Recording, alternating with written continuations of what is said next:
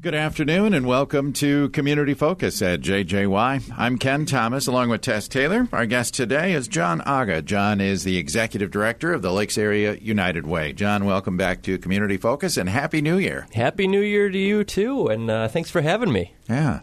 So as we start a new year, what are you focused on this time of the year, John? So the new year comes with a change in our own calendar at the Lakes Area United Way, too. We go from fundraising. We had our fall campaign, which went well. We still have numbers coming in for campaigns that went through the end of the year, but feeling pretty good. We want to make sure that we are turning the calendar, though, because as we go from fundraising, we now go to the point of the year where we invest that money back into the community. So we are looking ahead to that community investment part of the year coming up over the next few months.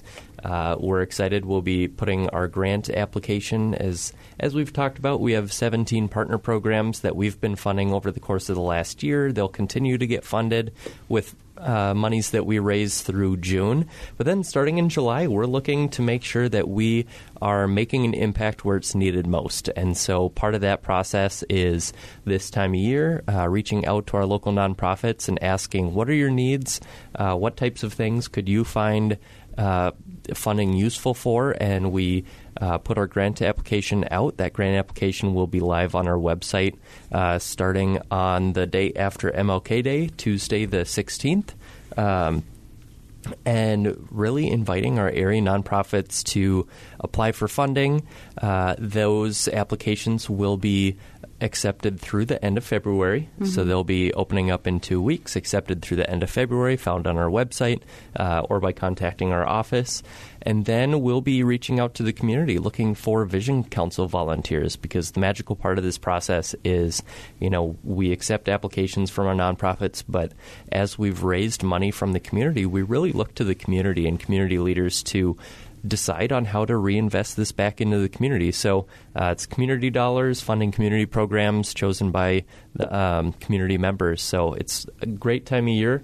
It's exciting to be networking with our local nonprofits, seeing all the work that's going on. But the flip side of that is it's also really tough to see the intense need that we have in our community, too, for these programs. So. Yeah. And we know, too, you're saying it specifically is you give the money toward certain programs within these nonprofits, correct? Yeah, so we don't fund individuals directly. We have a pretty small office, so we don't have case management staff. We do get calls all the time. And so we do, United Way does have the 211 resource line, so people can call 211 anywhere in the area, anywhere in the U.S., actually, and get connected to United Way referral service that'll be able to connect you back to resources in the area. We're blessed here to also have the Bridges of Hope resource connection line.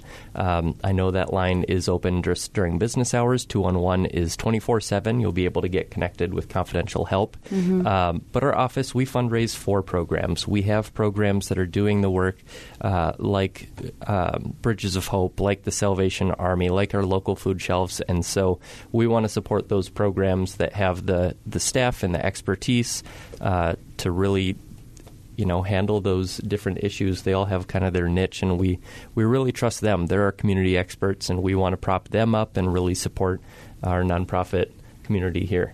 Mm-hmm. And even though the fundraising window or focus is, I don't want to say closed, but it's not your focus right now. You're still always accepting donations and contributions, right? Yeah, we're always accepting donations. And as we take a look at the applications, what we fundraise is always exceeded by the amount requested. And so we are always asking community members to come alongside of us to fundraise. We have an event coming up in May that we can chat about if we want to. But, you know, we are always fundraising. We're always open to donations and inviting people to come alongside of us in our work, supporting not only the programs that we pick throughout the next few months, but also the programs that we have, too.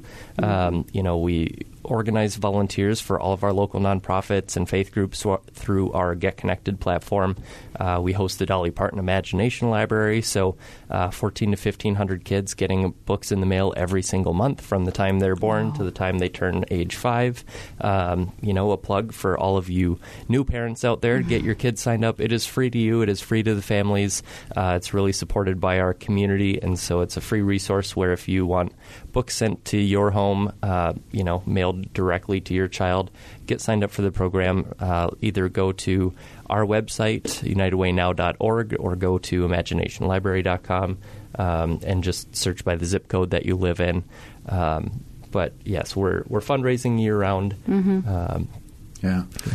John, earlier you mentioned the Vision Council. Let's talk about that. They play such an important role. Can people sign up for that now? Yeah, people can express interest now. We have not yet set a date for Vision Council. We try to time it where it's not necessarily on spring break, where people might be busy with kids or out of town, so likely in late March or early April. And when you sign up for Vision Council, you essentially sign up for a day.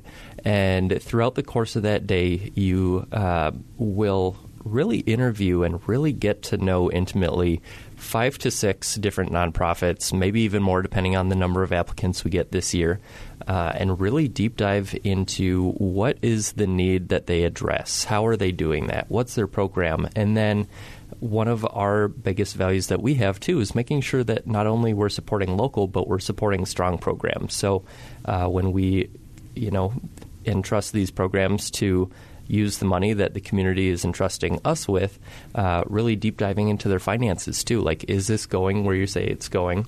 And our nonprofits do a really good job of that, and the Vision Council gets to see that. And so throughout the course of the day, you'll see a number of nonprofits. We're still evaluating right now whether we'll do it over Zoom like we have the last few years, as some of our nonprofits do have sensitive populations that whether it's seniors or children. Sure. But we are evaluating, too, doing site visits again. I know that's been a magical part of Vision Council, to actually go to the different nonprofits, see them in action, see them where they're really at their best. So we're looking at that still, but if you are interested in being part of that decision-making process, if you can set aside time of your day. Most of our employers in the area that I have spoken with offer time off for volunteer opportunities. I would hope this would count as one, to take a day, really get to know the nonprofits, and help us decide which ones to fund, and not only which to fund, but possibly which ones should get a little bit more help or Yes. And I can see it being a very hard decision, but talk about eye-opening for those folks who do join the Vision Council, getting to learn more. I mean, okay, we know what Habitat for Humanity does. Okay, we know what the Women's Shelter does, but do we really know deep down what their needs are and how it affects people? It's digging a little bit deeper into that. Yeah, it's a tough decision, and it's also not unheard of for Vision Council volunteers to, say end up on their boards of directors a year or two down the line, too. You really get to know these programs, and the things that we like to do as United Way are encourage people to come alongside of us to give, so donating, volunteering your time, and then advocating, too. And Vision Council is a great way to get to know nonprofits, advocate for the needs that we do have in the community, and advocate for the nonprofits that are doing the work, too. Sure. John, did you mention here a while ago something about a funders event that's coming up? Yeah, so on...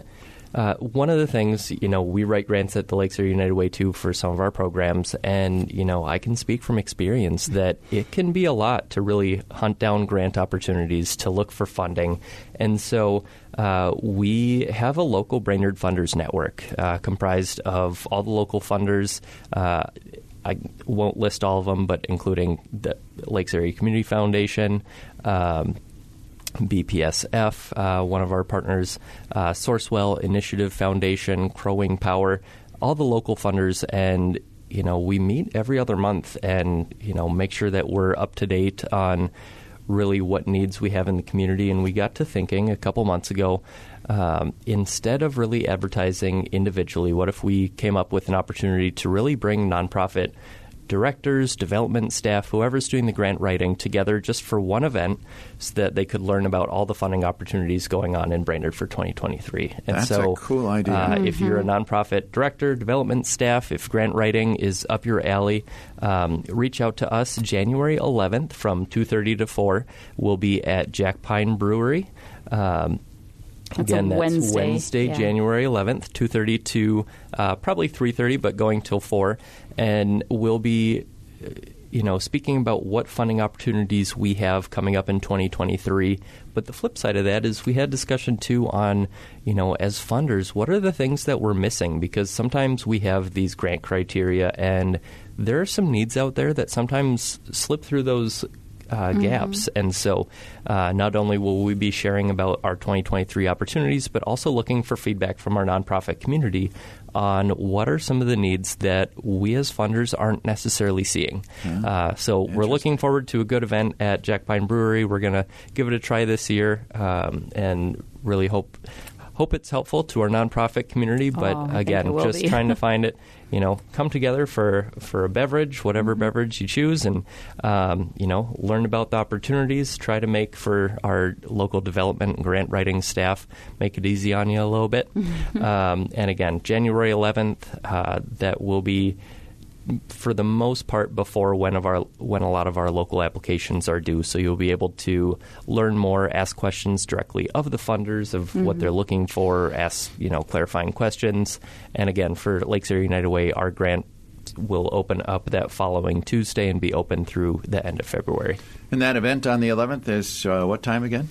2:30 to 3:30 at Jack Pine Brewery in Baxter. Okay.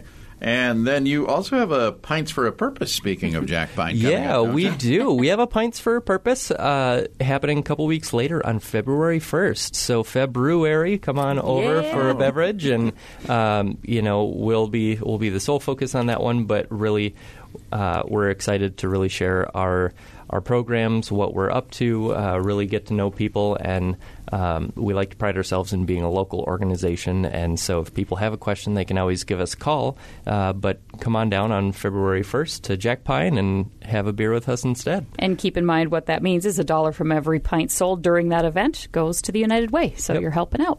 Lakes Area United Way and all through that as well, all of our partner programs coming up as well. Sweet. Last but not least, real quick before we let you go, you mentioned this earlier too, get connected. For those that maybe have made that resolution to get involved and donate their time, this is a great way to find out what's available, right? Yep. Volunteer.unitedwaynow.org, or if you go to our website, unitedwaynow.org, there's a volunteer button right up in the top right-hand corner.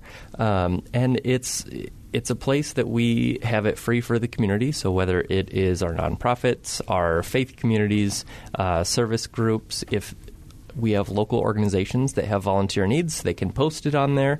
A number of the needs on there are recurring needs. I know I just looked earlier, and I know, for example, Breath of Life Adult Day Services, one of our partner programs, they're always looking for individuals to come in, play games. So, you know, feel free to peruse. And it's really meant to be a one-stop shop. If you're looking for a way to give back to the community and volunteer with your time, to really look for something that matches your skills, your interests, and then be able to match through there and find a way to give back.